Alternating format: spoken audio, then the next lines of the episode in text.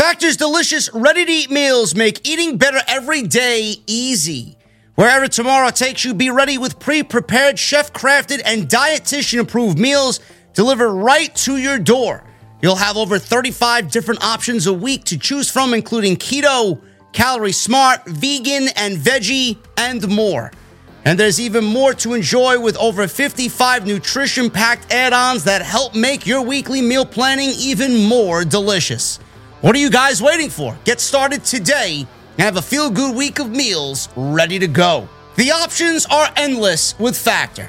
Two minute meals. Fill up fast with Factor's restaurant quality meals that are ready to heat and eat whenever you are. How about some snacks, some smoothies, and more? Discover a wide variety of easy options for the entire day, like breakfast, midday bites, and more. Sign up and save. We've done the math. Factor is less expensive than takeout, and every meal is dietitian approved to be nutritious and delicious.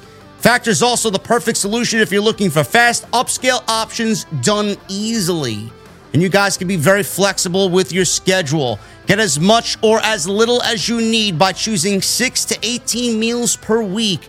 Plus, you can pause or reschedule your deliveries anytime. And the most important part, there's no prep, no mess. Factor meals are 100% ready to heat and eat, so there's no prepping, there's no cooking or cleanup that is needed. If that sounds great to you guys, head to factormeals.com slash script50 and use code SCRIPT50 to get 50% off. That's code SCRIPT50 at factormeals.com slash SCRIPT50 to get 50% off. Why has Triple H been so successful? Why is Triple H running WWE better than Vince McMahon and Bruce Prichard on Monday and Friday night? long term booking.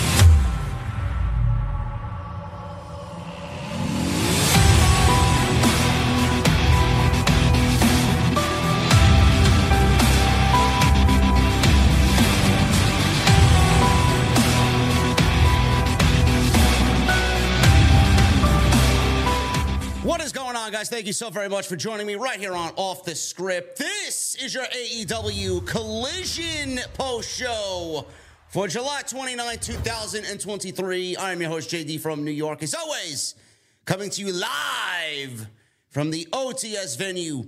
Thank you guys so very much for joining me on your Saturday nights, wherever you may be. Man, what a show tonight. Holy shit.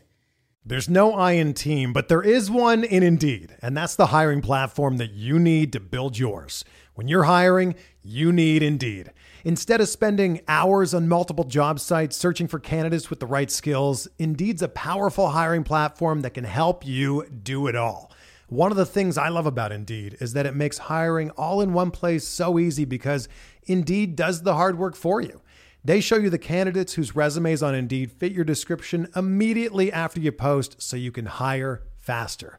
Join more than 3 million businesses worldwide that use Indeed to hire great talent fast. Start hiring now with a $75 sponsored job credit to upgrade your job post at Indeed.com slash BlueWire Sports. Offer good for a limited time. Claim your $75 credit now at Indeed.com slash BlueWire Sports. That's Indeed.com slash BlueWire Sports and support the show by saying that you heard it on this podcast.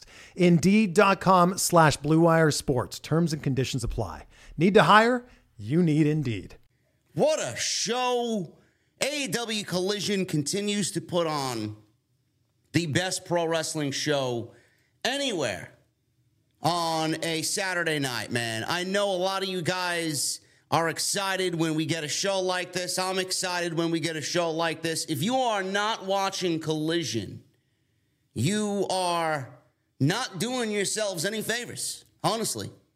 Tonight was tremendous. From top to bottom, it was tremendous. Great wrestling, story, consistency. On a week to week basis, man, that's all I really ask for. It's all I really ask for. Week to week consistency and shit that gets you excited for the following week, man. The formula is so simple. A formula that AEW seemingly has gone away from. A formula that WWE seemingly doesn't really get. They don't grasp it. They don't understand it anymore. Collision. And whoever's in charge of Collision alongside Tony Khan is doing a fantastic job, man. We're going to start with this. Jesse's not here tonight. Jesse was at the Impact tapings, and Jesse will be back hopefully with me next Saturday as it looks to be another major show for AEW Collision. He was at the Impact tapings this weekend in Chicago, and he is on site doing what he has to do over there with Impact. Hopefully, he will be back with me next week. I am flying solo, obviously, tonight on the live stream. Number two, I'm still in Orlando. So if you guys are wondering, did JD get a new webcam? Why does JD have an echo to him? His sound usually sounds perfect. Don't worry about it. I'm on site in Orlando. I had business to take care of down here. I will be home in New York at 11 a.m. tomorrow, and we'll have fun and get back to the business as usual on the podcast. So do not worry about anything. We're going to have a good time tonight, and it's going to be another great show, as always, because we always deliver on the show. And I got.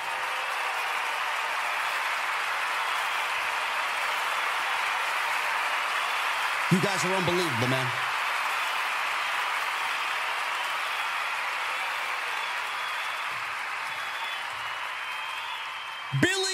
Billy Sizane with a $100 super chat. He says, JD, we're here drinking with my boy Mike. Hope you're doing good and hope your grandmother's doing good, my brother. Prayers to you, my man. Billy, listen, brother, I appreciate you being here, man. My grandma's doing real good. She is living her life in peace and everything is good, man. She's in good health. And uh, hopefully, I will be uh, catching up with her and visiting her in her new home uh, very, very soon. But thank you for your thoughts and prayers, Billy. I really appreciate it. Let's start with this, man. CM Punk. CM Punk finally. I wish Jesse was here, man, because I see you. You better fucking believe I sent Jesse a picture about this shit tonight while he was fucking watching Impact. I sent him a picture of what was going on with CM Punk, man, and he said, and I quote, "Finally, finally, CM Punk finally revealed what was in the red sack, in the red bag. He pulled it out, and it was everything that we expected it to be. It was the AEW World Championship that CM Punk never lost. CM Punk never lost that championship, and CM Punk is claiming that he is now the real world's heavyweight champion. Ricky Starks obviously has beaten CM Punk and going back to episode one of Collision, CM Punk said word for word that nobody will take this from him until they are able to fill his boots and pin him in that ring. One, two, three. Ricky Starks did that. CM Punk's rebuttal was you have to live with the fact that you beat me and you had to cheat to do it. But in the reality of the situation, it's not going to really tell you how Ricky Starks won. It's going to say Ricky Starks defeated CM Punk, and CM Punk's going to be in the box score with an L next to his name. That's all that really matters. That's Ricky Starks' rebuttal. It doesn't matter how I beat you, I just beat you. Ricky Starks and CM Punk are face to face tonight in what I thought was a tremendous promo, which leads to CM Punk pulling out the title. And then the match is made for next week on Collision. I was wondering what CM Punk would be doing at All In. He did mention Wembley. He did mention All In. The fact that people wondering if he's going to be there or not. I suspect 100% that CM Punk will be in London at Wembley Stadium. I was wondering if it would actually be against Ricky Starks. And I know a lot of people really aren't high on that match being a Wembley match in front of 80,000 80, plus people. But we're getting the match next week. I'm wondering what they're doing with this world championship now that CM Punk has finally revealed. Are we going? He did mention, he did indirectly mention MJF tonight, and he didn't really say MJF's name, but he indirectly kind of subtweeted MJF tonight on Collision in that promo. I wonder if they're actually going to do MJF versus CM Punk at All In. I, I don't think that's the right place to do it. I don't think that's the direction that they're going in. But now we get the ball rolling with CM Punk on Collision pulling out this world championship. The other thing I'm wondering is MJF really doesn't wrestle on Saturday night unless it is a major situation like it was tonight with the tag team championships. I thought that tag team title match tonight was absolutely tremendous. I thought the closing sequence with MJF and Adam Cole was tremendous television. I'm glad Tony Khan did not pull the trigger on breaking this team up yet. Everybody thought it was coming, but the majority of the people do not want this to end yet. It got me wondering if Tony Khan and AEW are going to use this for the time being until we get a clash of worlds here. I wonder if they're going to operate collision with this world championship.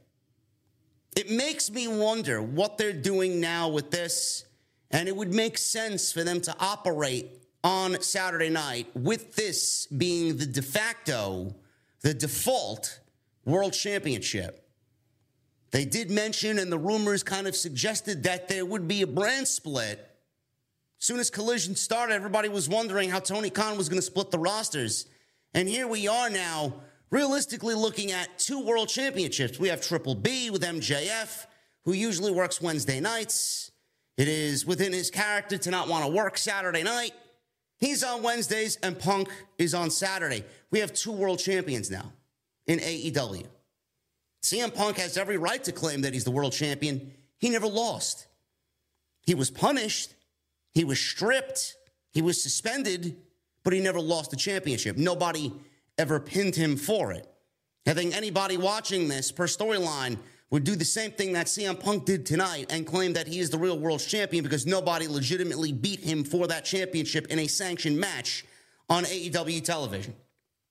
Are we getting two world champions like we have on WWE TV with Seth Rollins and Roman Reigns, but on AEW with MJF and CM Punk. I like that idea. I like it.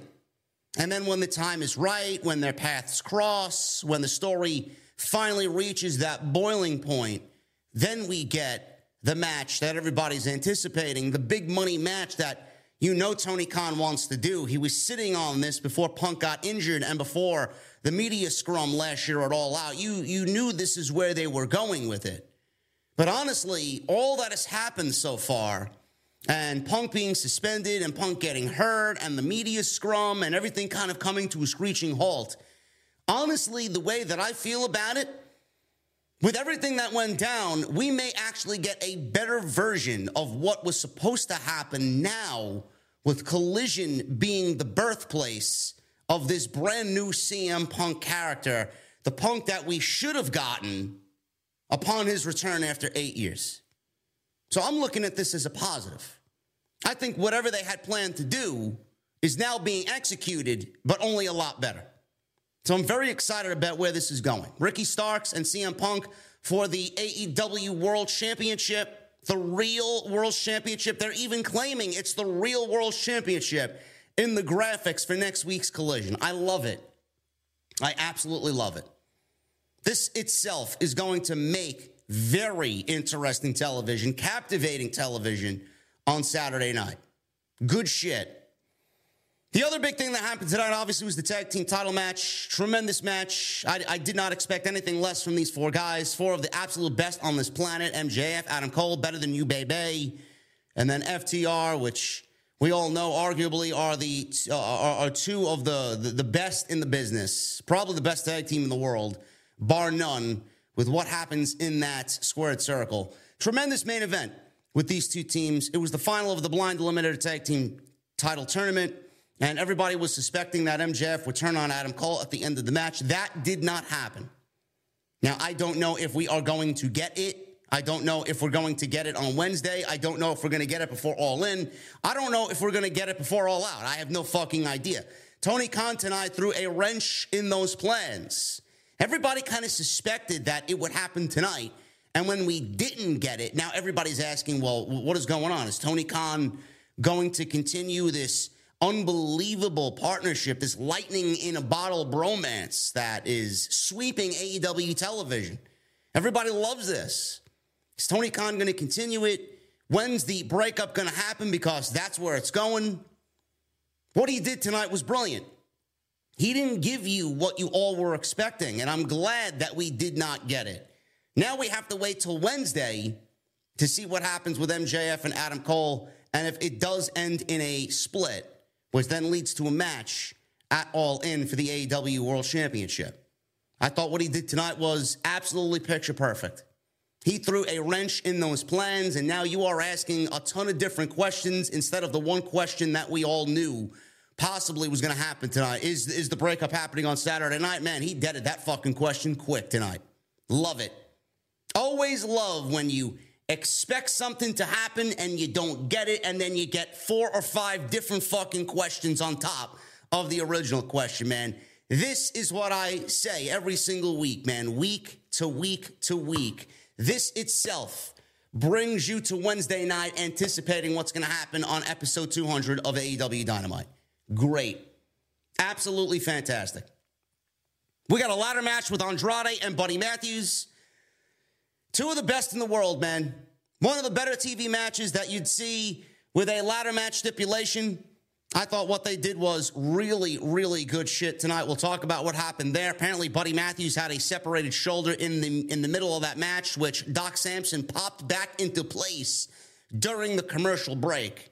So holy shit there for Buddy Matthews. And he continued that match, which I'm assuming he was in excruciating pain to finish that match out. And it was tremendous. Both guys absolutely deserve a round of applause for what they did tonight with Andrade getting his mask back.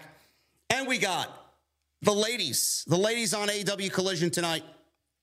I thought they had a very good showing and something that Jesse has been asking for on AEW television. Where is Mercedes Martinez? Where is she? She's too good to be off TV. AEW Collision needs, and I'm telling you this right now, needs a solid nucleus of women that could carry that division that aren't the norm. Which I mean, Britt Baker, the Outcasts, and all the typical casts of characters that you see on Wednesday night. We need a solid nucleus of ladies you saw four of them tonight, which I hope are a solid nucleus for this show moving forward. Seriously. And we'll discuss that a little bit later in the show because we have the World Championship held by Toni Storm and the TBS Championship for Kris Statlander. Now, it would make sense if they switched them because one title's named after the other network that Dynamite is on, but my point will still be the same generally, I love, I would love if AEW did a brand split, a soft brand split, whatever brand split, especially with the ladies. One championship should be directly on Dynamite, and the other championship should be directly on Collision. That's what I sense would be the best decision here. You get one group of women on one show, one group of women on the other, two champions that stand on their own at the top of their divisions. That's what I think would lead to a better health of the women's division. I don't know where they're going with it, but Mercedes Martinez and Kris Statlander for the TBS championship is one hell of a start to get the thing rolling on collision. Unbelievable stuff. We'll talk about that a little bit later on the show. But what I saw tonight from Collision for two hours, man, this was top to bottom the best collision so far in the month and a half that it's been on TV and it continues to be the best wrestling show on TV on a weekly basis. Absolutely no questions asked. Better than Raw, better than SmackDown, better than Dynamite. Collision continues to dominate, and if you're not watching, you're missing two hours of incredible TV. Thank you guys for joining me, man, on this Saturday night. I know there's a lot going on. You may be out having a good time. Maybe you got a cold beverage in your hand. Maybe you're watching some MLB baseball. Maybe you're watching UFC 291 tonight. Regardless, I appreciate you guys hanging out with me on your Saturday nights. We're going to try and get through this tonight. We got 1,600 people in here. I appreciate every single one of you hanging out with me. Make sure you guys hit that subscribe button like a lot of people did today because we had a great showing with that unbelievable 26 minute call to action video about what had happened in the AEW women's locker room with something being addressed by an independent wrestler being held down in AEW. claiming that it's not bad creative, it's just a lot of politicking that's ruining what could be the best women's division in all of North America. I appreciate every single one of you that showed up to that video today. We did 15,000 plus views in six hours. You guys brought that thing over 1,000 plus likes within the first two hours. You guys left your opinions on it like it really mattered. So if you guys missed that video today, man, go and check it out. I don't have any inside scoops, I don't have any sources, but from my vantage point, from what I see on television, a lot of what I said holds a lot of weight in that video. Go check it out. Hit that subscribe button down below. Turn on the bell for notifications. Make sure you guys follow me on social media as well at JD from NY206. That's Twitter, Instagram, TikTok, and Cameo. Please go and hit that follow button on all the appropriate social media platforms. Make sure you guys go check out the rest of the content on the channel. Plenty of it. There'll be more tomorrow. I'm thinking about doing an NXT post show for their pay per view tomorrow night, the Great American Bash. I'll let you guys vote on that, I guess, if you want to see me live tomorrow night. Should be a decent show. So we may be live tomorrow night to round out the week. Make sure you guys get those super chats in. We'll hang out at the end of the show as always. Memberships, they're always open. As always, hit that join button down below. And make sure you guys leave me a comment. If you're watching this video after the fact, leave me a comment down below. Let me know what you thought about AEW Collision. Every comment down below helps in generating the video to the recommended section, man. So make sure you guys let me know what you thought of AEW Collision. We're going to start at the top. Ladder match. Andrade El Idolo versus Buddy Matthews. This was for Andrade's mask. Andrade's mask is the focal point in this story between he and the House of Black. I'm assuming that we'll get the Andrade and Malakai match at some point. Maybe they save that for All In, which should be a tremendous match if that is the direction that they're going in. Now he's got the mask. Now he's got to take the fucking head of the snake out, which is Malakai, who's the leader of the House of Black. I thought this was a tremendous match. It wasn't one of those ladder matches that you're going to watch and it's going to be fucking dives and death defying spots all over the place. The reason why I enjoyed this ladder match is because they didn't do any of that shit, minus spots that really mattered. They took their time. The pacing was very good. They didn't overexpose and over embellish on the big spots. There was a spot here, a spot there. There was a tremendous ending with a pair of handcuffs and Julia Hart getting involved, which then led to a nice spot with Julia and Buddy Matthews going through a table down below simultaneously with Andrade winning the match. This was great. One of the better TV ladder matches that you'll probably see this year. And Andrade gets the victory in what I thought was a really fun match to open AEW Collision. This is actually the second time that these two have wrestled on Saturday night. They actually wrestled on the first ever Collision, which I thought was the better match of the two. That match was tremendous. I mean, that just set the tone for what Saturday nights are going to be like with AEW Collision. But this was still a very good time on Saturday night. So we start off here, and the two went out there and at each other. Andrade sent Matthews out to the floor with a couple of chops. Andrade climbed the ladder on the outside and hit a moonsault on Buddy out to the floor. So they're already on the outside, and he's already climbing the ladder. Very, very tame spot there with Andrade doing a beautiful looking moonsault on top of Buddy Matthews. Andrade took some time to get a couple of ladders into the ring. Matthews comes back. He gets some strikes on Andrade.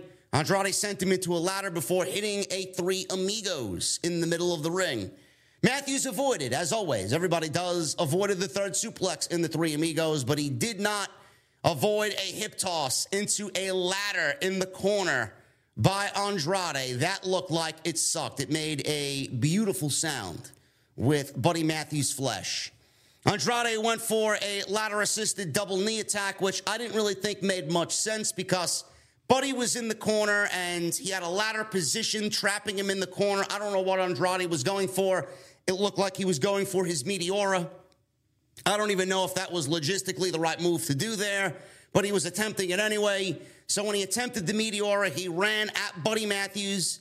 Buddy Matthews sprung up and threw the ladder right in Andrade's face. Very nice spot there.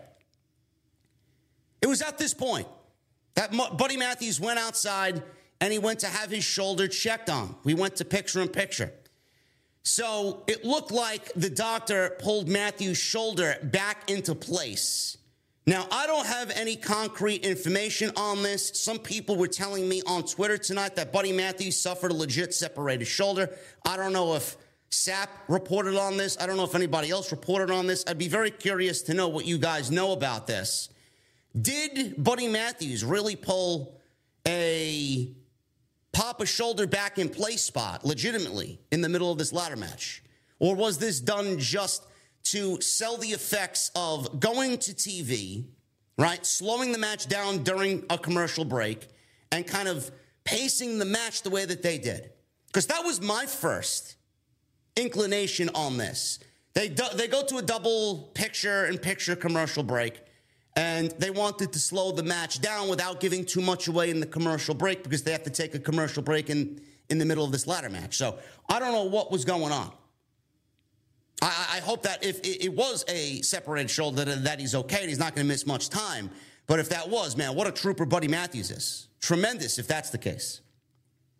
So anyway, Doc Sampson puts the shoulder back in place. We come back from commercial. Matthews is ragdolling Andrade around the ringside area.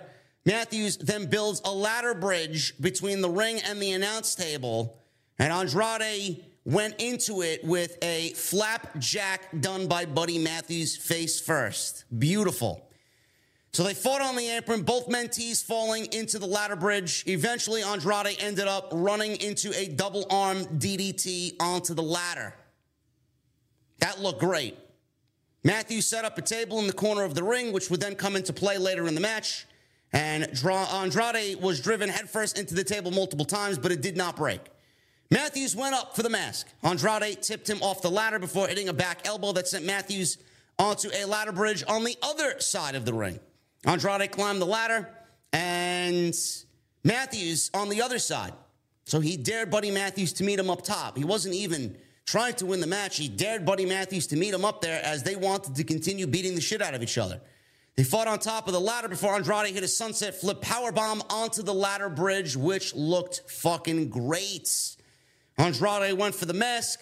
Matthews up, pulled him down, and drove him into his knee with a knee strike.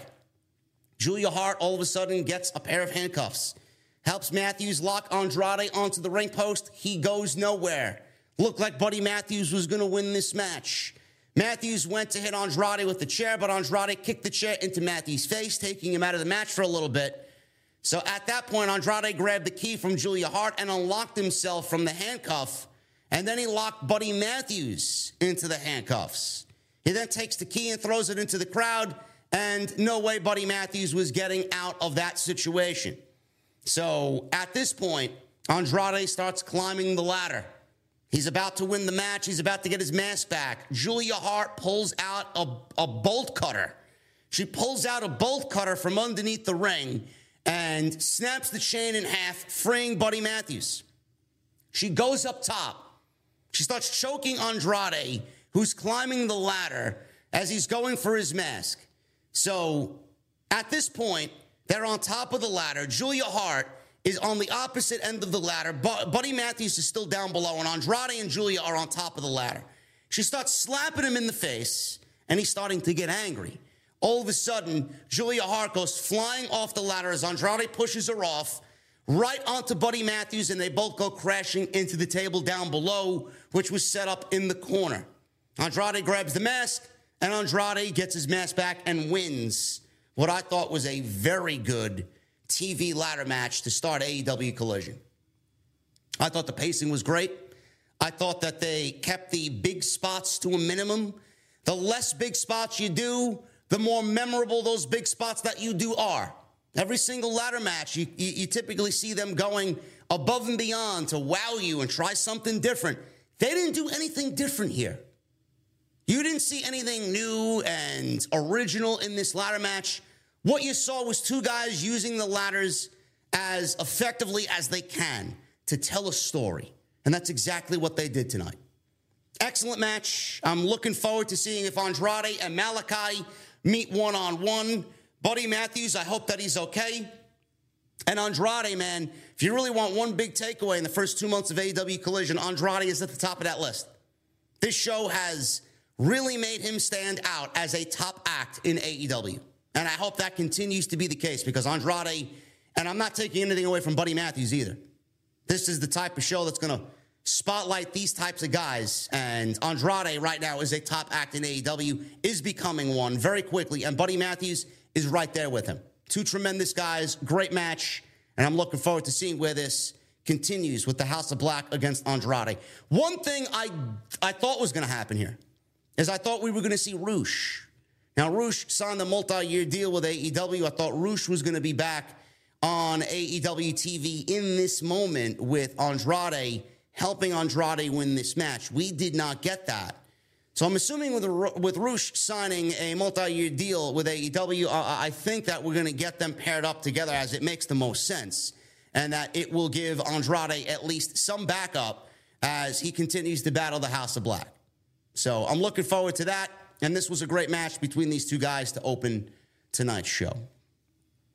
Backstage. Tony Schiavone is set to interview Miro. Miro really hasn't had much to do on this show as they continue to find him something to do here. All of a sudden, Aaron Solo jumped him. Aaron Solo, yes, from QTV, jumped him and attacked him with the chair.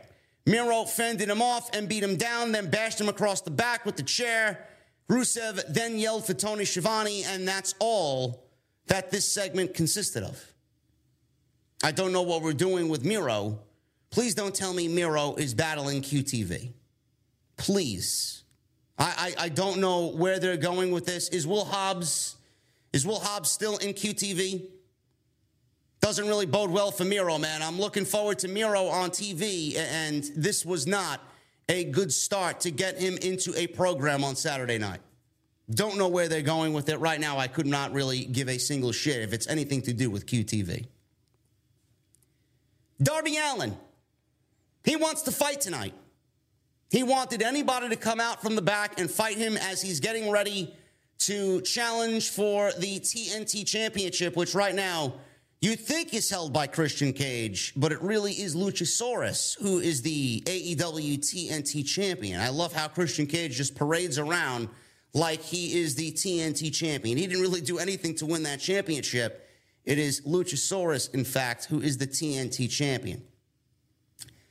We got, an, we, we got an impromptu match tonight with Darby Allin, and he asked for a fight, and out comes Minoru Suzuki. Now, we've seen this time and time and time again. Minoru Suzuki makes a guest spot here on Dynamite, a guest spot here at a pay per view, a guest spot here tonight on Collision. We've seen this same song and dance with Minoru Suzuki on AEW television. So the impact of it when he comes out, it's like, okay, that's that's great. You know, Minoru Suzuki's here for the, uh, another Tony Khan payday. But is it really exciting? I mean, is this going to get you guys to jump off your seat and watch AEW Collision on a Saturday night? Yeah, Minoru Suzuki's back on AEW television. I mean, I don't really care about Minoru Suzuki. So I didn't really pop for it. It makes for a fun match, but I can't sit here and tell you that I actually cared for it. We've seen this time and time and time again. And just like the ladder match, you do those big spots every single time a ladder match comes up, the impact of them kind of lessens. The fact that Andrade and Buddy Matthews went out there and did what they did in moderation, it was a little bit more impactful. If this was the first time I see Minoru Suzuki, it would be a big deal to me. The fact that we've seen this how many times now? It's not really that big of a deal when Tony Khan trots 50 plus year old Minoru Suzuki out there. This was a fun match, though. I'll give them credit. Darby and Minoru worked really good together, and the crowd ate this shit up. The crowd was all over this for 10 minutes. Darby got the match that he wanted. He got a fight, and it's against Suzuki. So these two went in there and beat the shit out of each other. Allin laid in some strikes to Suzuki. Before Suzuki dropped him with a big forearm strike, Suzuki was beating the shit out of Darby Allin, landing a penalty kick for a near fall. Suzuki ripped the tape off of Allin's waist. We go to commercial break. We come back from break, and Allin is laying in chops to Suzuki, only for Suzuki to hit him with a single chop to the chest that knocked Darby Allin down, and he could not get up. He tried to get up, he fought back. Suzuki dropped him again with another knife edge chop. And Suzuki offered a free shot for Darby Allin. He felt bad for him. I'm knocking you down. I'm beating the shit out of you with my chops. I'll give you a free one to see what you got. Allin took several shots before landing a sloppy looking code red because Suzuki didn't take it uh, as he should. It looked a little sloppy on the landing. Allin went for a coffin splash in the corner. Suzuki caught him in a choke. Allin avoided the Gotch pile driver and he hit a springboard coffin splash. Allin went for the coffin drop.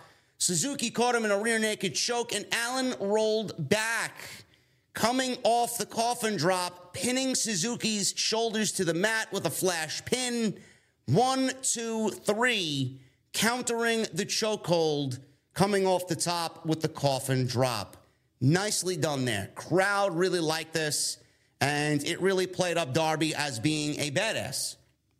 He wants a fight. He got a fight. He won the fight. Good for him.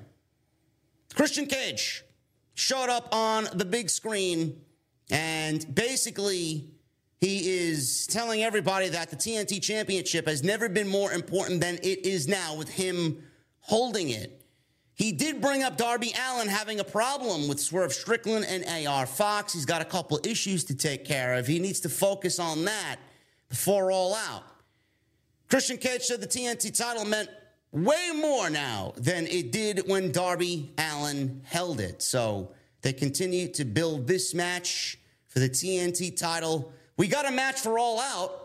Christian Cage versus, or Luchasaurus, I should say. Luchasaurus, Christian Cage would be the better match. But Luchasaurus versus Darby Allin for the TNT Championship already made for All Out. We got a match made for All Out, and we got one, not one match announced for All In at all. Tony Khan has not announced one match at all for Wembley, but we got a match for the TNT Championship in Chicago for All Out. He's doing things backwards, but this is what we're doing. I'm okay with it. And more Christian Cage on my TV, please. Anytime he's on TV, man, it's just excellent TV. Him parading around as the TNT champion, when we all know Luchasaurus is the TNT champion, it's great. And I'm just glad that they finally gave that championship something to do.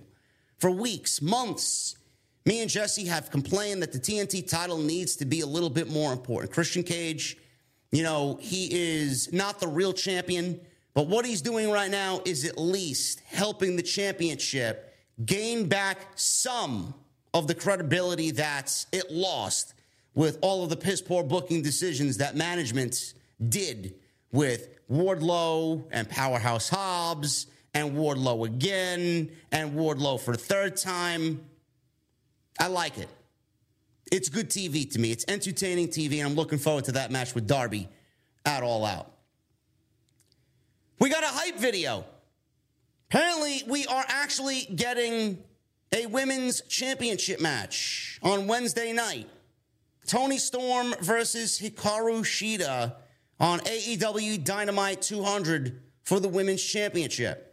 So we got a vignette previewing the match. Toni said Shida was the pandemic champion. And just like the pandemic, we're all glad that it's gone. She said she's going to beat the piss out of Hikaru Shida on Wednesday. She warned her not to come at her with the kendo stick or else she's going to turn it on her and she'll need it as a crutch to get around. So we got this match. I don't really know how this came about. I'm assuming with Shida, she beat Nyla Rose on Friday Night Rampage. I don't watch Rampage, so I don't really know. I'm just taking a logical stab at that. She beat Nyla Rose, and now because she beat Nyla Rose on Friday, that warrants Tony Khan to book a match with Hikaru Shida and Toni Storm for the AW Women's Championship on Wednesday. This is the problem with the AW women's division. You know, because it looks good on paper and because Tony Khan needs a token women's match on the show, that doesn't mean you could just throw any random women's match on the show and then try and make sense of it with a weak build. Literally seven days, not even seven days. Friday, Saturday, Sunday, Monday, Tuesday, Wednesday, five days. Five days. That's how they're going to warrant and make sense of this match happening on Wednesday. No story, no build. Shida's been off television. Last time we saw Shida on television, she was embroiled in a feud with the Outcasts, whether or not she was going to join the Outcasts or turn on the Outcasts. All of a sudden, that got dropped.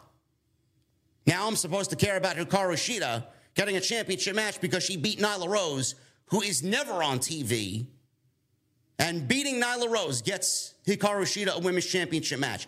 This is the problem that we have with the women's division. They just seemingly throw shit at the wall and don't really care. As long as they get a women's match on the show, then all is right. We can't have a dynamite without a women's match. Here you go. At least try and make it make sense. All because it looks good on paper doesn't mean that I'm going to accept it. All because you got Toni Storm and Hikaru Shida, who are two of the best women wrestlers on the roster, doesn't mean I have to like it. Why am I going to like it? Because it's a good wrestling match? I know it's going to be a good wrestling match. The possibility of it being a good wrestling match is very high. Why do I care? Why should I care? Where's the story? That's the problem. Samoa Joe. He went one on one with Gravity. Tony Khan got Gravity for Dynamite. Tony Khan got Gravity for Rampage. Tony Khan got Gravity for AEW Dark, Ring of Honor. And Tony Khan got Gravity for Collision. I don't know what it is with Gravity. Might as well just give this guy a fucking token AEW contract with an all elite graphic on Twitter. I mean, I don't really find him to be all that exhilarating and all that exciting. He's just another token luchador with a fucking mask on and a shitty gimmick. What is there to like about Gravity? Oh, but he's Bandito's brother, JD. I don't give a fuck. I don't give a shit who Gravity is. But at least we got Samoa Joe, right? At least we got Samoa Joe on a Saturday night carrying around a worthless Ring of Honor TV title. He wins in two minutes, muscle bustle, muscle buster for the win, and that was basically it. The best part of the match is Gravity starts moving in slow motion like he's moving in gravity, and he goes to the top rope and goes for a big crossbody, and Samoa Joe is moving like he's you know, being affected by gravity. He slow moves away from gravity coming off the top rope. Easily the best fucking part of maybe the entire show tonight. Samoa Joe is a national treasure. Love Samoa Joe. Now maybe he drops that T- TV title and comes back to AW TV full time. We should not be having talent like Samoa Joe on Ring of Honor television. It's a waste of time. Now, supposedly, Gravity is in a TV title tournament to see who wrestles Samoa Joe for the TV title. They really pulled a WWE move here. So apparently, Gravity is four, one of four guys vying for an opportunity at Samoa Joe's TV title, Ring of Honor TV title. But they opted to book this match tonight with Gravity and Samoa Joe. Meanwhile, he's in a tournament to see who wins to get an opportunity to wrestle Samoa Joe for the TV title. So if he lost here in two minutes to Samoa Joe in a non-title match, hey, why is he even in the fucking tournament competing? And why would anybody think he's going to win the tournament if he got a match with Samoa Joe tonight and got fucking buried? Another waste of my time. But at least we got Samoa Joe on TV, and I can't really complain about that. I can't complain about that. Schiavone, he stood middle of the ring and he came out to interview CM Punk. He got to the ring. CM Punk had a loud CM Punk chant. There were boos thrown in there.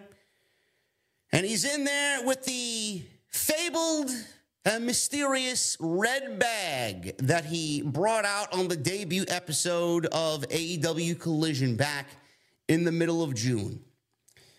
Schiavone's out there and he asked CM Punk about Ricky Starks and asked what's in the bag that he's been seen carrying around. Punk said there's been a lot of things happening in AEW. He asked Hartford how they were doing. He said it's been weeks of rotten travel, and he just got to the building two hours ago. I always make my towns, and I show up for the people in the building. So we got more CM Punk chants thanking CM Punk for showing up tonight. I'm glad that he did. He said some people don't want to talk about certain things. He brought up Wembley Stadium. Seemingly, Tony Khan does not want to talk about Wembley Stadium, seeing that we don't have one single match announced and the show's taking place legitimately in four weeks. He talked about Wembley Stadium. He asked if he was the first wrestler to bring up Wembley Stadium on TV. He might actually be the first wrestler to bring it up on TV. He said maybe they'll find out by the end of the night if he has a match at Wembley, which got a lot of people excited because by the end of the night, MJF was in the main event. And obviously, he was alluding to possibly something with MJF. He then talked about what was in the bag. CM Punk said, Listen, I'm not mad at Ricky Starks, but I am a bit disappointed. I can take the loss. Can you take the win knowing that you are a cheater? He said, Responsibility sucks a lot of the time. Sometimes you have to wake up and do things that you don't want to do because you're the responsible adult in the room. Uh oh. Did we just get another elite under the table mention. You got to wake up and do things you don't want to do because you're the responsible adult in the room. Meaning, apologize. CM Punk seemingly apologized or wants to work things out, and the elite do not. So there was another inside reference to what happened there uh, I'm assuming that was CM Punk indirectly bringing up what happened last year with the Young Bucks and Adam Page. What's in the bag? Fans are chanting, What's in the bag? Punk put his hand to his ear. He was listening to the crowd. Said, Ricky Starks is a cheater, and Starks has mistaken his kindness for weakness.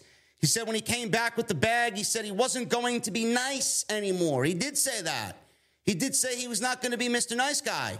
He reached in the bag and said, The truth doesn't care if you're nice. He pulled out the OG AEW World Heavyweight Championship. I am the real world's champion. This title has my name on it, not because I deserve it, because I earned it. Nobody has pinned me or submitted me for this title. This title is still covered in my blood from September when I beat Jon Moxley for it. He dropped it in front of himself. He then takes a can of spray paint and sprays a black X over the title, the center of the title. So it's the AXW championship instead of the AEW championship. Somewhere Elon Musk is suing for copyright infringement. He spray painted a big black X over it, very NWO esque here by CM Punk. He said the X has represented him since 1997, and it's the foundation he has built his professional wrestling career on. He said it means he's straight edge, and straight edge means I'm better than you. Ooh. We got another uh, possible indirect CM Punk to MJF reference there. Straight edge means I'm better than you. Said the title is his and it belongs on collision. Said the title isn't stolen, unlike his catchphrase. He held up the belt and said, I am the real world champion. The title isn't stolen, unlike his catchphrase, which is another MJF indirect mention because MJF calls himself the best wrestler in the world. Ricky Starks walks out and said before he goes any further, he wants to have a proper entrance. He came out to no theme music.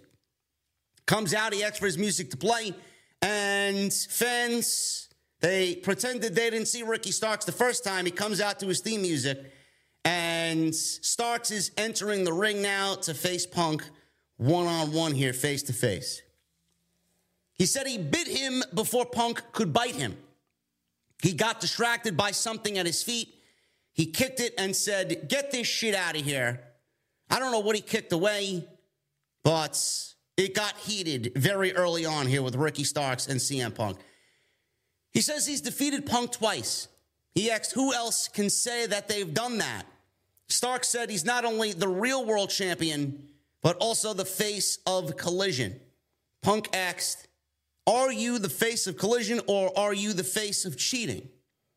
He asked if Starks beat him or if the referees beat him. Starks says he can beat him if Stevie Wonder was the referee. He said he's the man with the plan. Punk said, Sounds like Ricky wants a title shot. Ricky yelled, I deserve a title shot.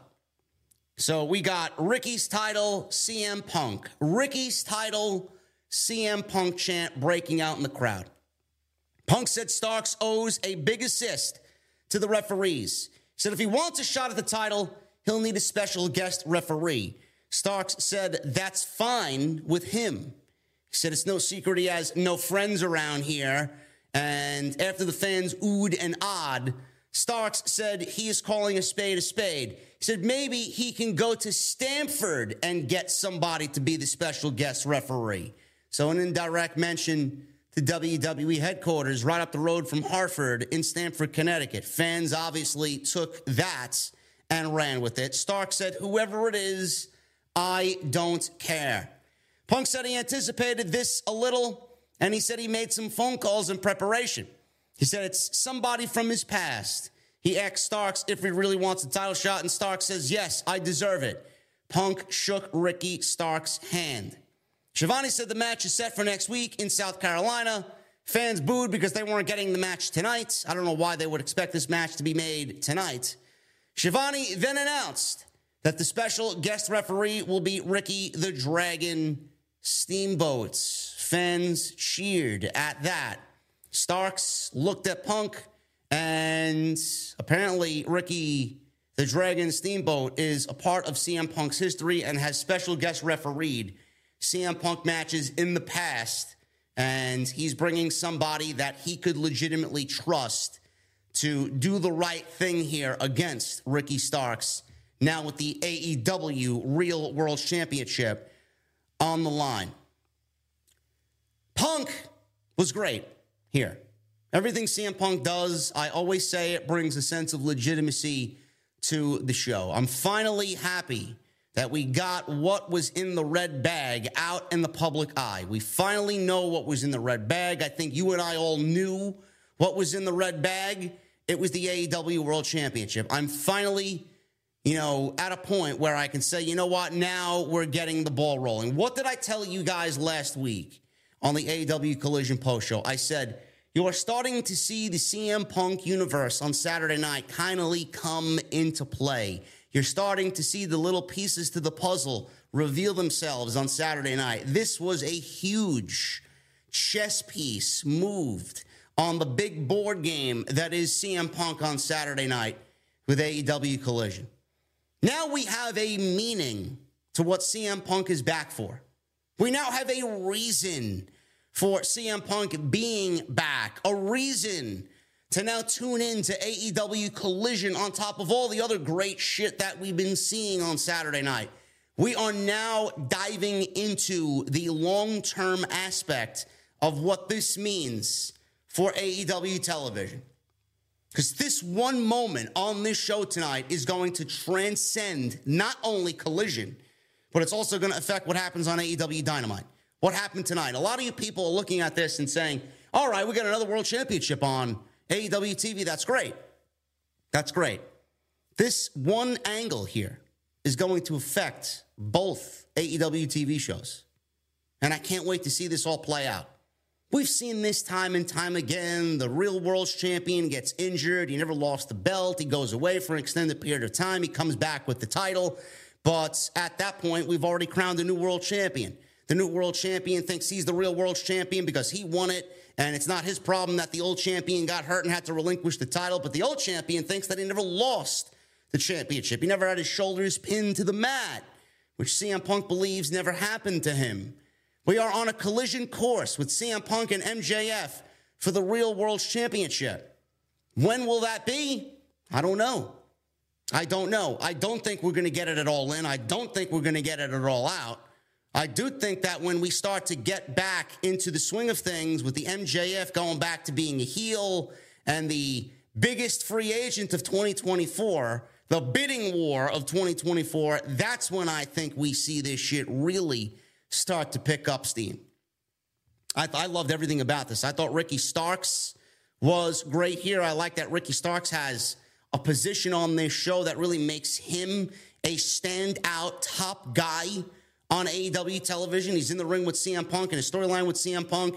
He's getting some spotlight for himself. It's great. It's great. I also do like the fact that CM Punk has called Ricky Starks a cheater. I, I love the fact that CM Punk is not letting this go because he did say, and I'm glad that they're making sense of it. He did say that whoever beats me and is able to beat me will be able to fill my shoes. Until that point, everybody needs to shut the fuck up. I like the fact that CM Punk is calling out Ricky Starks as a cheater not once but twice. Because if he didn't, the story really wouldn't make sense and he'd have to go back on his promo and kind of rewrite that a little bit. So I like the fact that CM Punk is calling Ricky Starks a cheater here, and he had to cheat to get those two wins over Punk. Great shit. Absolutely great shit. We got the Real World Championship on the line. It gives whatever AEW Collision is doing now a little bit more importance because now there's a World Championship attached to this show. You can look at it any which way you want. You don't want to look at this as a Real World Championship? Fine.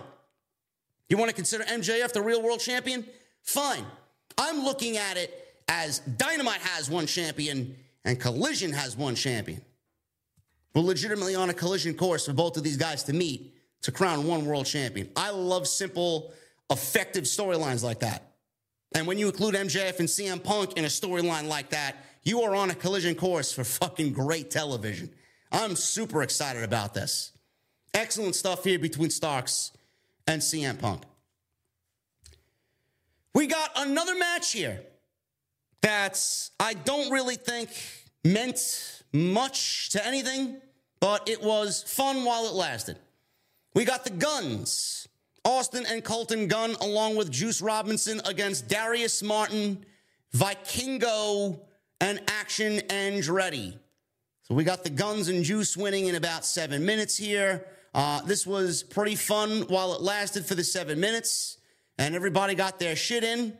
And it didn't really matter much to anything as long as the Bullet Club got their win because the Bullet Club may be one of the hottest acts in all of pro wrestling right now, especially with Juice and Jay White and their recent performances on Saturday night. Andretti missed a split legged moonsault on Colton before rolling through and hitting a Pele kick to Austin. He dropped Colton before avoiding a senton splash from Juice. Dante, or uh, what was it? This is um, Darius Martin. I keep, I keep waiting for Dante Martin to get back in there. Darius Martin. Darius Martin's in there, and Action Andretti launched Vikingo onto all three guys to the floor. Gunns got control back towards the end. They took care of Darius before hitting the 310 to Yuma, which is their tag team finish for the win after the match. Juice brought in a huge cardboard cutout of Jay White, who was not there tonight, and they were doing the Guns Up Bullet Club uh, with the cardboard cutout of Jay White, man. Excellent stuff here by Bullet Club. Really looking forward to seeing where they go uh, into with the rest of the summer, rounding out for the Bullet Club. But this was a fun match for what it was. Don't really care about Vikingo making these sporadic appearances on AEW television. We were all sold on a dream match between him and Kenny Omega on Dynamite.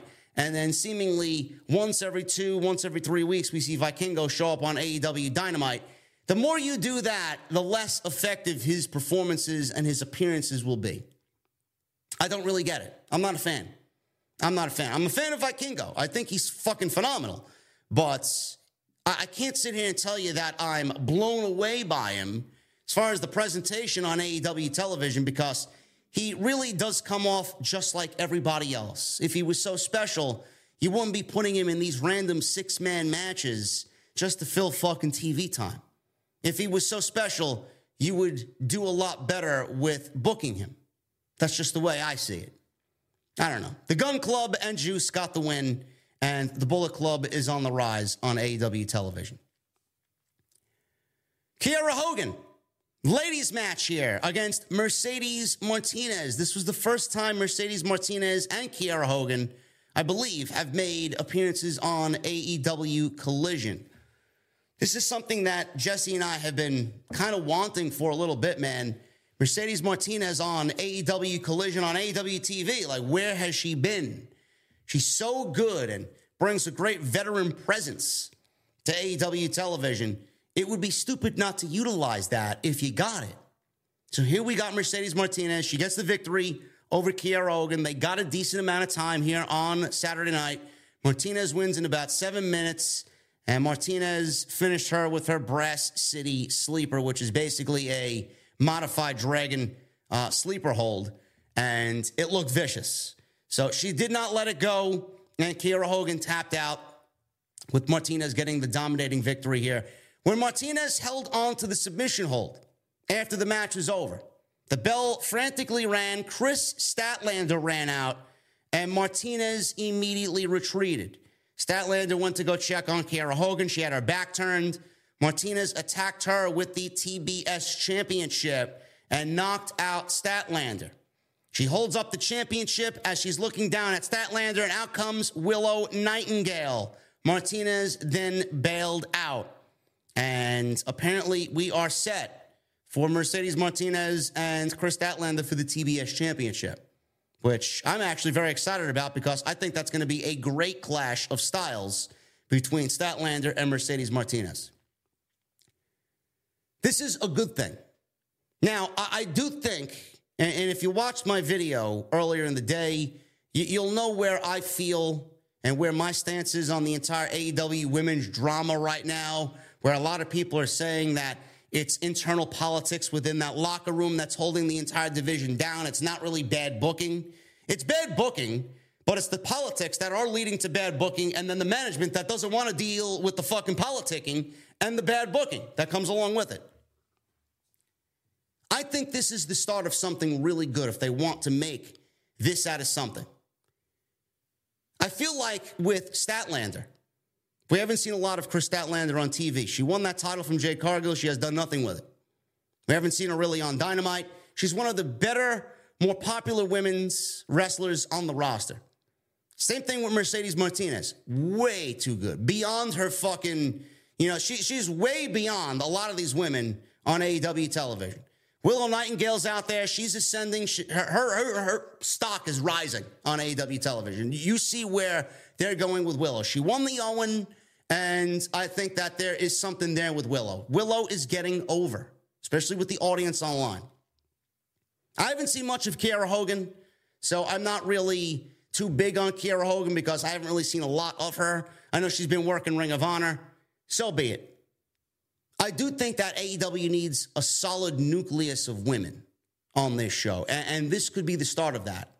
I think these women need to make Collision their show. You don't usually see these women on Dynamite. You usually see the same cast of characters Toni Storm, Ruby Soho, Britt Baker, Jamie Hayter when she's not injured, right? Saraya. You see Shida and Nyla Rose. You, you, you see you see those women on Dynamite. I feel like if Collision had its own solid nucleus of women and a leader in that locker room that everybody respects and can get behind, a leader in that locker room that's going to really be the outspoken voice that this division needs, an outspoken voice that could lead a women's revolution in AEW to really make it stand apart from what we're seeing on Wednesday night. Who that may be, I don't know. I know they advertised Thunder Rosa for this show. She could be that woman. She could be the leader that this locker room needs with a solid nucleus of women behind it. The TBS championship should be the title that everyone on this show vies for. It should be the prize at the end of the tunnel for AEW Collision. What I genuinely believe would help this division. I think a brand split would help the overall general aspect of AEW television. I really would. You, you see the aspects of that already with some of the talent you see on this show, but you don't see on Dynamite.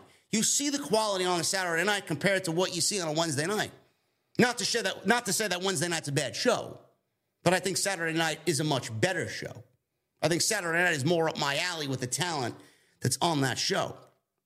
And Tony Khan has the option to take a talent here and a talent there if he wants to use them on a Saturday night. Not everybody's going to be able to work a Saturday night. They got their own dedicated roster. But I do think that a TBS championship standing on its own on a Saturday night and an AEW Women's Championship standing on its own on Wednesday night would separate the rosters and weed out the weak. And it would really show and give an opportunity to the women that don't get it because of those politicking women on Wednesday. And you know there are politics happening backstage. You know that there are women in that locker room that are holding others down. How many times have you seen Willow on Dynamite? We saw her once here, once there. What happened with that? She was mixed in with the outcasts, right? She was mixed in with the outcasts. What happened to that? Went nowhere. How many times have you seen Kiera Hogan on Wednesday night? I can't remember the last time I seen Kiera Hogan. When was the last time you seen Mercedes Martinez? When was the last time you seen Statlander on Wednesday night?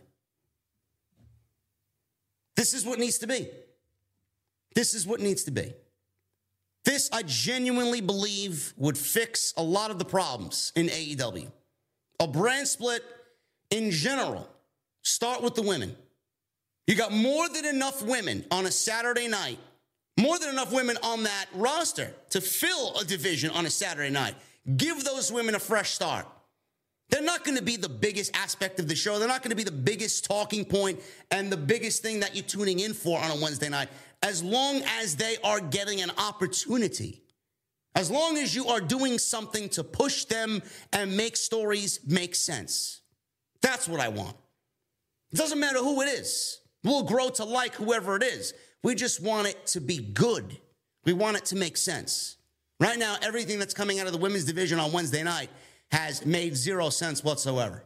And it's the same cast of characters every single week. That's what I feel would be best. So I'm glad that Mercedes Martinez and Statlander are getting a match. You're going to see something that you don't usually see on a Wednesday night. I'm glad Willow is getting involved. I'm glad Kiera Hogan is getting an opportunity. She's worked on Ring of Honor. Maybe they've enjoyed her work on Ring of Honor and have deemed her ready for the big leagues on Collision and on Dynamite. Good for them. This could be the start of something good. Let's take it one step at a time and get it to where it needs to be.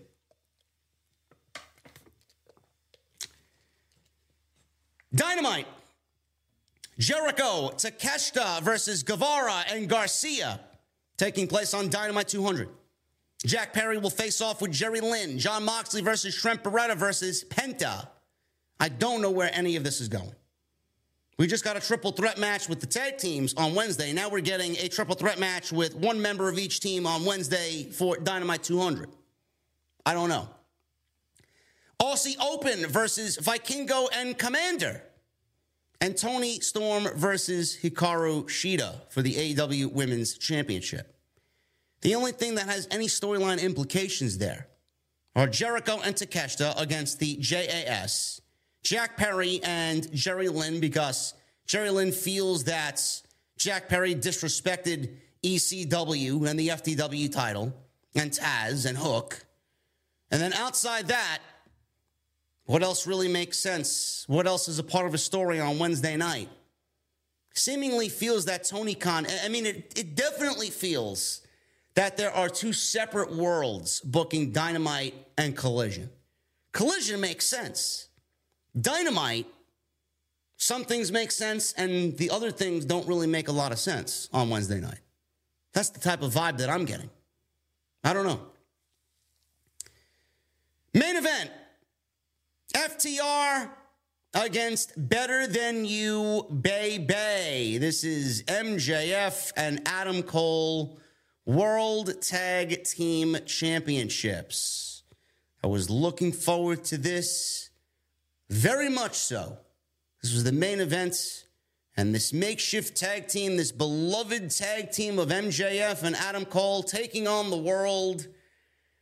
MJF and Adam Cole against the best tag team right now, arguably on the planet. This was going to be a banger. I was banking on a fucking heel turn here from MJF turning on Adam Cole. We did not get that. Seemingly looks like, at least for now, better than you, Bay Bay, is going to survive another week. FTR came out to booze. They were booed. Adam Cole and MJF were cheered. They were obviously the fan favorites here. Crowd was chanting double clothesline, FTR, double clothesline, FTR. So MJF is in there, and he and Dax are going face to face. They were uh, doing some old school back and forth. Really loved it. We got an announcement during the match that Brian Cage and Big Bill will be challenging the winners of this match tonight, next week on AEW Collision. So obviously, you know FTR won. It will be FTR versus Brian Cage and Big Bill. This is another new makeshift tag team they're getting an opportunity at the Tag Team Championships next week on Collision. So MJF's in there with Dax. He faked an ankle injury. Things got heated between MJF and Dax. Both teams had a tense face off. We go to commercial break. So Dax had MJF in a camel clutch. MJF is being beaten down by Harwood, and he and Cash are double teaming MJF. MJF got caught by FTR on a tag attempt. MJF dropped both of them with stereo DDTs. FTR went for their own version of the double clothesline, but MJF ducked and made a tag to Adam Cole. Adam Cole ran wild. He landed a bunch of pump kicks on both guys. Dropped Wheeler with a Ushigoroshi. Goes for a cover, gets a near fall. Cole avoided a double team from FTR, but got caught with a crossbody from Dax. He goes for cover, gets a near fall. Harwood went to the well again. Cole caught him with a super kick for a near fall. Adam Cole and MJF went for the double clothesline. Harwood ducked it and tagged in Cash Wheeler. Wheeler and MJF went back and forth in a tombstone position, reversing tombstone setups. And Cole super kicked Wheeler with MJF dropping him in a tombstone following that. Goes for cover, gets a near fall. They're now calling for the double clothesline. MJF and Adam Cole are calling for the double clothesline. Dax yanked MJF out of the ring. So that stopped the double clothesline attempt. Adam Cole caught, got caught with a lariat from Cash before FTR set Cole up on the top rope. Adam Cole knocked both of them off. Harwood shoved Wheeler into the buckles to knock Cole down. FTR then hits the powerplex off the top. Harwood followed with a Weird spot. Adam Cole was basically dead to rights here. He let Adam Cole tag in MJF, who was the hot guy. He was on the apron, refreshed. He lets MJF get into the ring, and both guys start trading strikes and flash pins before Dax hit the big uh, rebound or slingshot power bomb that he's known for. He goes for cover on MJF, gets a near fall.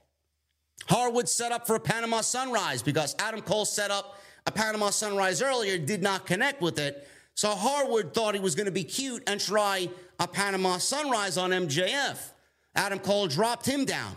Cole took the referee as MJF hit Shattered Dreams on Harwood, and he said he was going to really bust his balls, and that's exactly what he did. He goes for a near fall on Dax after kicking him in the nuts, and Cash broke up the pin. Cole, back in the ring, went for the boom. Wheeler drilled him with a lariat. FTR set up Cole for a shatter machine. MJF shoved Cole out of the way. MJF countered a shatter machine, setting up Wheeler for a heat seeker pile driver. Harwood comes out of nowhere, who was the legal man, and rolled up MJF from behind with a flash pin one, two, three to retain the titles excellent down the stretch. This was fucking great down the stretch. I thought that they were legitimately going to take the titles off of FTR tonight, but I'm glad that they did not. I don't think FTR deserves that, and I don't think MJF and Adam Cole really need the tag team championships here. Uh, after the match, Cole shook hands with FTR. At this point, I thought, all right, Adam Cole is shaking hands with the guys that just beat him, and MJF is going to fucking blast Adam Cole from behind. So Cole shook hands with FTR. MJF was basically crying in the corner that he lost his match. He lost this match for his team. Adam Cole goes outside, grabs the world championship, hands the world title to MJF, telling him that they lost the match. You didn't lose the match, Max. We lost the match. MJF's got tears in his eyes. And all of a sudden, Adam Cole goes to the opposite side of the ring. MJF takes the world championship and he's about to wallop Adam Cole over the back of the head with it. And Adam Cole just kind of sensed something was going on. He held his hands out and said, Do what you got to do, Max. I know what you're doing behind my back. Just do it. I know you're going to do it. Just do it. Fans are chanting, hug it out, hug it out. MJF is conflicted here, doesn't know what to do. He's contemplating doing it. He puts the belt down, he picks it back up. He's getting ready to blast Adam Cole in the back of the head with it. All of a sudden, he threw the belt down. Adam Cole turns around and they hugged it out in the middle of the ring. MJF posed with the title, and the show came to a close. I thought this ending angle was really, really, really well done, man. I thought the match itself was fucking great. I expected it to be a great match. We were not disappointed with the match that these guys produced. But the ending angle, you all know that a breakup is coming. It's not going to last forever. You know, this has been tremendous television. For the weeks that we've seen it, it's been tremendous television. But you know a breakup is going to happen. MJF, we all know what MJF is and who MJF is. He's a devil in sheep's clothing. He's a snake. But right now, we are enjoying what is going on. A lot of people are saying TK can't break this group up. TK can't end this. It's got to continue. He's making a lot of great moves with this team. They're selling merchandise. People are excited to see them. They are entertaining as all fuck on television. But the thing is, it's not going to last forever. Now, I genuinely thought that, all right, tonight's the night. They're going to break up. They're going to lose the match. Adam Cole is going to get his fucking head bashed in by MJF at the end of the match, and we're going to get a match between these two at All In for the World Championship. That's what I thought was going to happen. But we didn't get it. We didn't get it. Do you want to know why we didn't get it? Because Tony Khan knew we all expected a breakup to happen. He said, you know what? I'm going to keep this thing going. What he did was so simple, yet so effective. Now, they did tease a breakup and they did tease MJF being conflicted at the end of the show. But what they did was prolong this for another week. Everybody expected it to happen tonight. Now, after what they pulled tonight, you don't know when to expect it. You don't know when it's going to come. Tonight would have been the perfect situation for it to happen. Now that it didn't happen, now we're going to look at Wednesday. Is Wednesday going to be the night? If it doesn't happen Wednesday, when is it going to happen? I, I don't know when it's going to happen. And I do think that with this little dash of unpredictability, it's kind of taken the storyline even to the next level, if that's even possible. I really enjoyed what they did tonight. FTR is fucking tremendous. Adam Cole and MJF had a great match with FTR, as we all knew it would be. The blind eliminator tournament proved to be a success. They made they made nothing out of this entire tournament with M- MJF and Adam Cole. Legitimately. This entire tournament was fucking beautifully executed because of the unpredictable pairing of MJF and Adam Cole and how great it ended up turning AEW TV into. Loved it. AEW Collision was great tonight. Hopefully, hopefully you guys enjoyed it. Um, next week looks like a tremendous show as well. And I'm looking forward to what happens with not only this, but the whole CM Punk drama that's happening on Saturday night, man. We're just getting the ball rolling, man. The summer of punk is starting to reveal itself slowly but surely, man. So good on AEW. Excellent show tonight. And consistency week over week, man. That's what we're here for. And that's what Tony Khan has done so great with Saturday night, man. It doesn't even feel like it's the same fucking team that's working on Wednesday, honestly. I don't know who he's got work with him, working with him on Saturday, but these shows have been tremendous. Tremendous.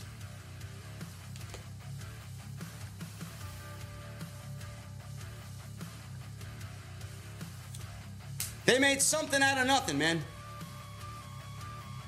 They made something out of nothing. Gotta love it.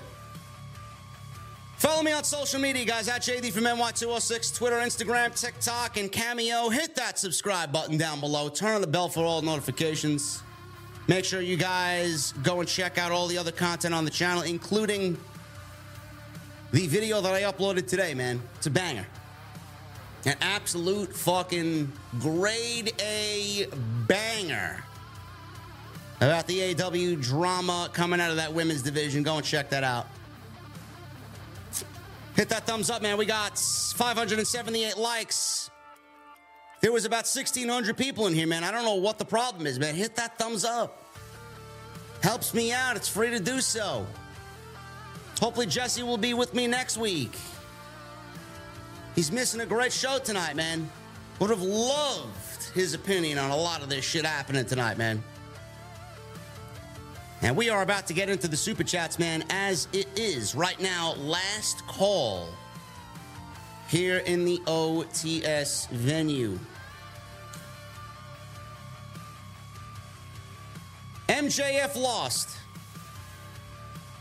I know. The world champion lost. I don't know what you guys want me to say about that.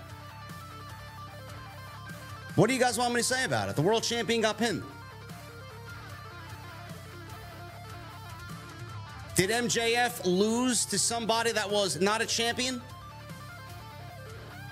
Did MJF lose to some poor schmuck who was in a championship contenders match?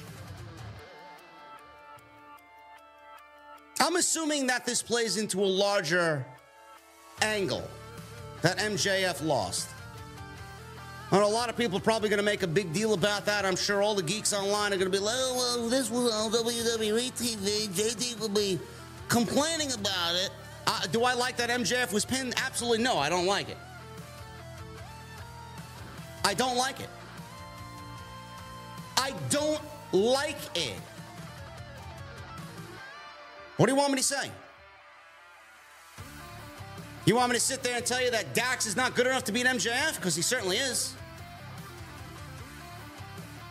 You want me to sit there and tell you that FTR is not capable of beating MJF and Adam Cole on any given fucking night? Of course they are. Of course they can.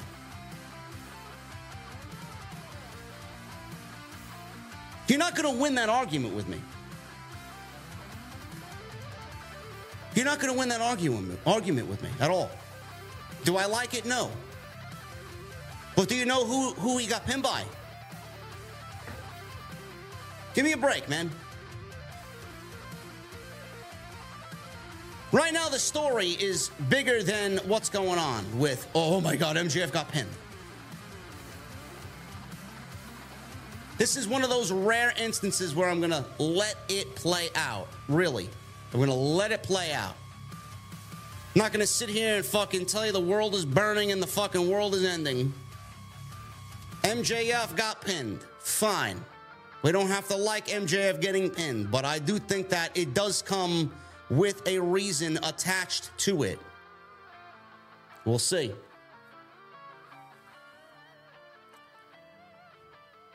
Michelle Moran with a $2 super chat. I wonder if we will ever get Punk versus Darby part two. I'm assuming that we'll get uh, Punk and Darby again. The Dud with a $5 or a five month uh, recommitment to the VIP club. Thank you, brother. Dear Hartford, what do you want to talk about? I don't know. Hartford was a good crowd tonight.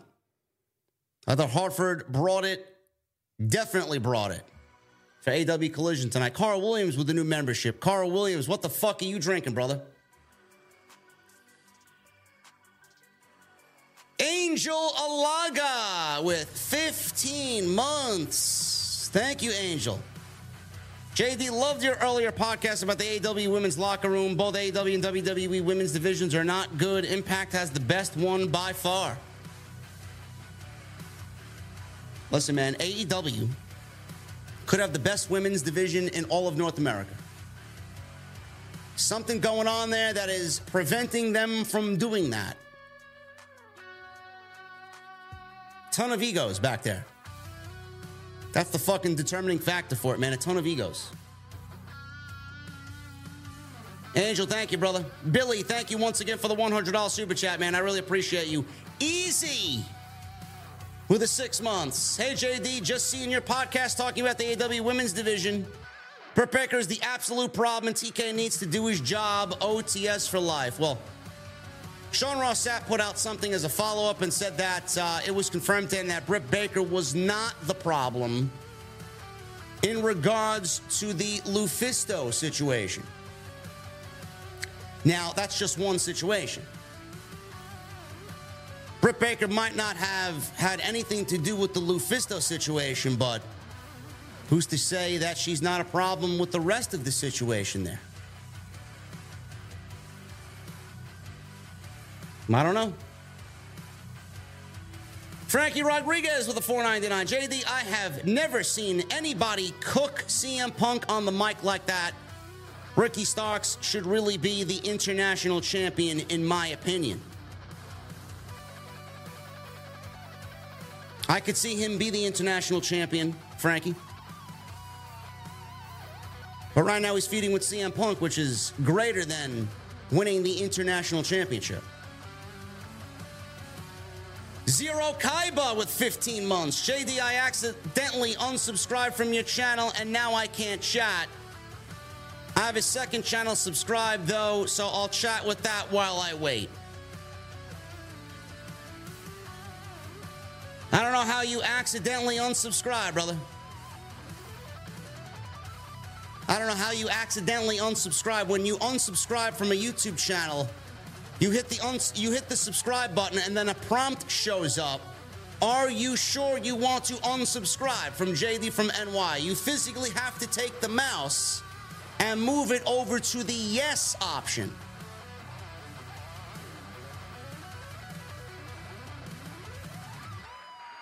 I don't know, man. We'll be here for your second channel, bro, but I can't change the four week minimum to chat in here. Takes care of the trolls, and that's more important than anything. JC720 with 12 months. It was a good show. I thought the ladder match was good. I thought the ladder match was great. And I thought this was a great show.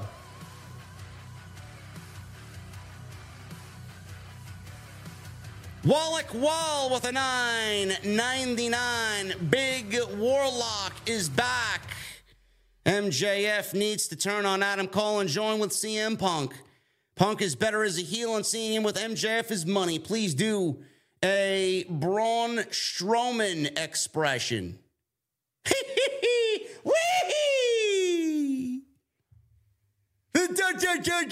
Dummy Express. I'll give Braun Strowman credit.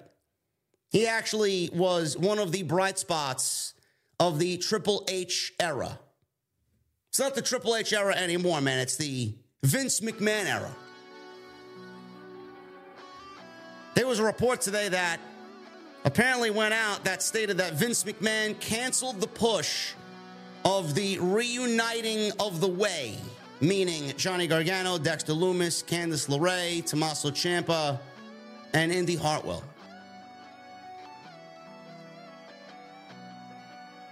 I'm sure Johnny Gargano was so glad that he's back in WWE, man. All these guys came back thinking that Vince was going to stay away and that Triple H was going to bring WWE to the promised land. But then I have geeks telling me that Vince McMahon isn't running creative. If he's not running creative, how the fuck did he just cancel an entire push for five different wrestlers?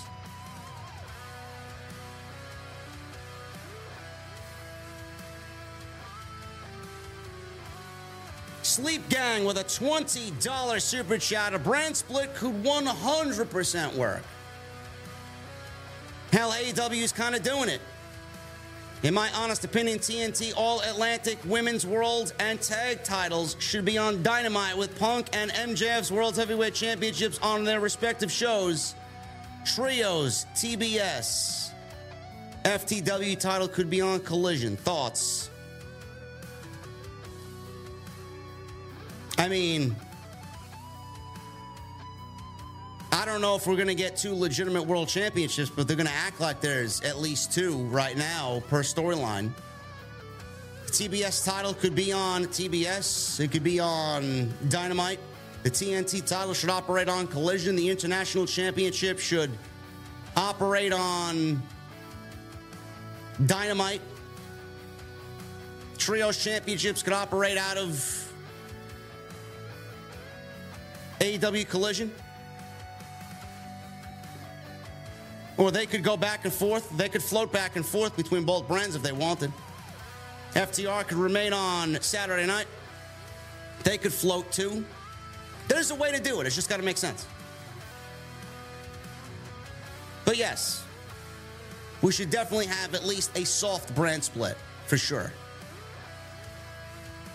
Thomas Franco with a new membership. Thank you for the membership, brother. I really appreciate you. What the fuck are you drinking? Mr. Franco. Stephen Brewer with a 9.99 and then a 4.99. JD, agree with you about a core group of women on Collision. Somebody I'd like to see is Abaddon. Only clips of her wrestling I find is from indie shows. Bro, I know for a fact that woman has an AEW contract. Where is she? I don't know. The gimmick is not my cup of coffee, but Maybe give her a shot.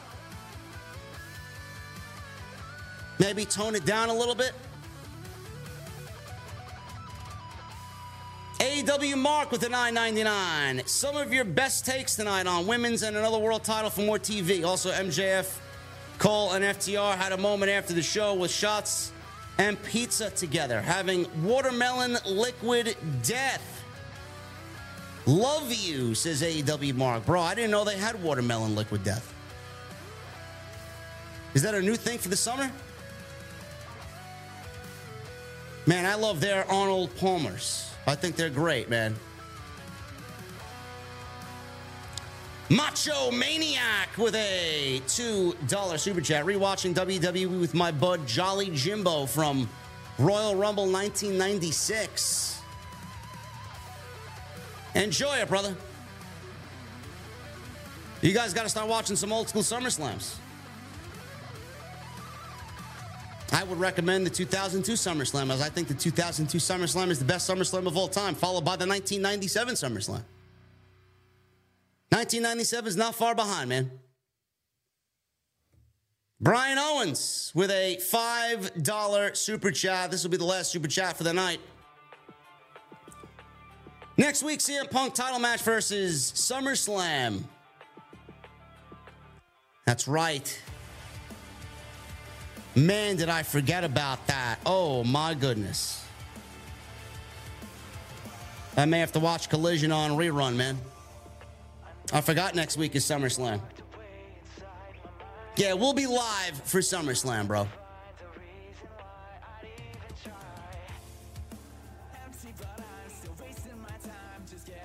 Thank you for reminding me, Brian Owens. Also, MJF and Roman Reigns have both lost in tag matches. Hey, man, who's to say that with AEW looking at what Roman Reigns did for Jey Uso, maybe they figured, you know what? We can afford a loss here with MJF taking the pinfall. MJF loses absolutely nothing by being pinned by Dax Harwood. It's not as apocalyptic as you guys are already making it seem. Frankie Franchise with a $5 super chat. Just got home from the show. Amazing. They sold out of Better Than You Bay Bay shirts before the show started. Wild. You're the man. Frankie Franchise. Hope you had a good time, brother. It was a great show tonight. That's why they're still together, man. They're selling shirts out like fucking crazy. Like crazy. Guys, I'm about to get out of here, man. It's my last night in Orlando. I'll be flying home at 6, actually, no, 8 a.m. tomorrow morning. I got to be up at 6 to get to the airport by 8, and I'll be in New York hopefully by uh, 11.30. Home. Appreciate you guys very much, man. Thank you for joining me on what was a fun stream tonight, AEW Collision. Follow me on social media at JD from NY206, Twitter Instagram, TikTok, Cameo. Make sure you guys hit that subscribe button down below. Turn on the bell for notifications. Go check out all the other content on the channel. Plenty of it, including today's extra on the AEW women's drama coming out of that locker room. And next time you see me will probably be for NXT. We'll be back in the office tomorrow. Things will be back to normal. Until then, guys, thank you for a great stream. Thank you for the super chats. And I'll see you tomorrow night live after NXT Great American Bash. I'll see you guys later.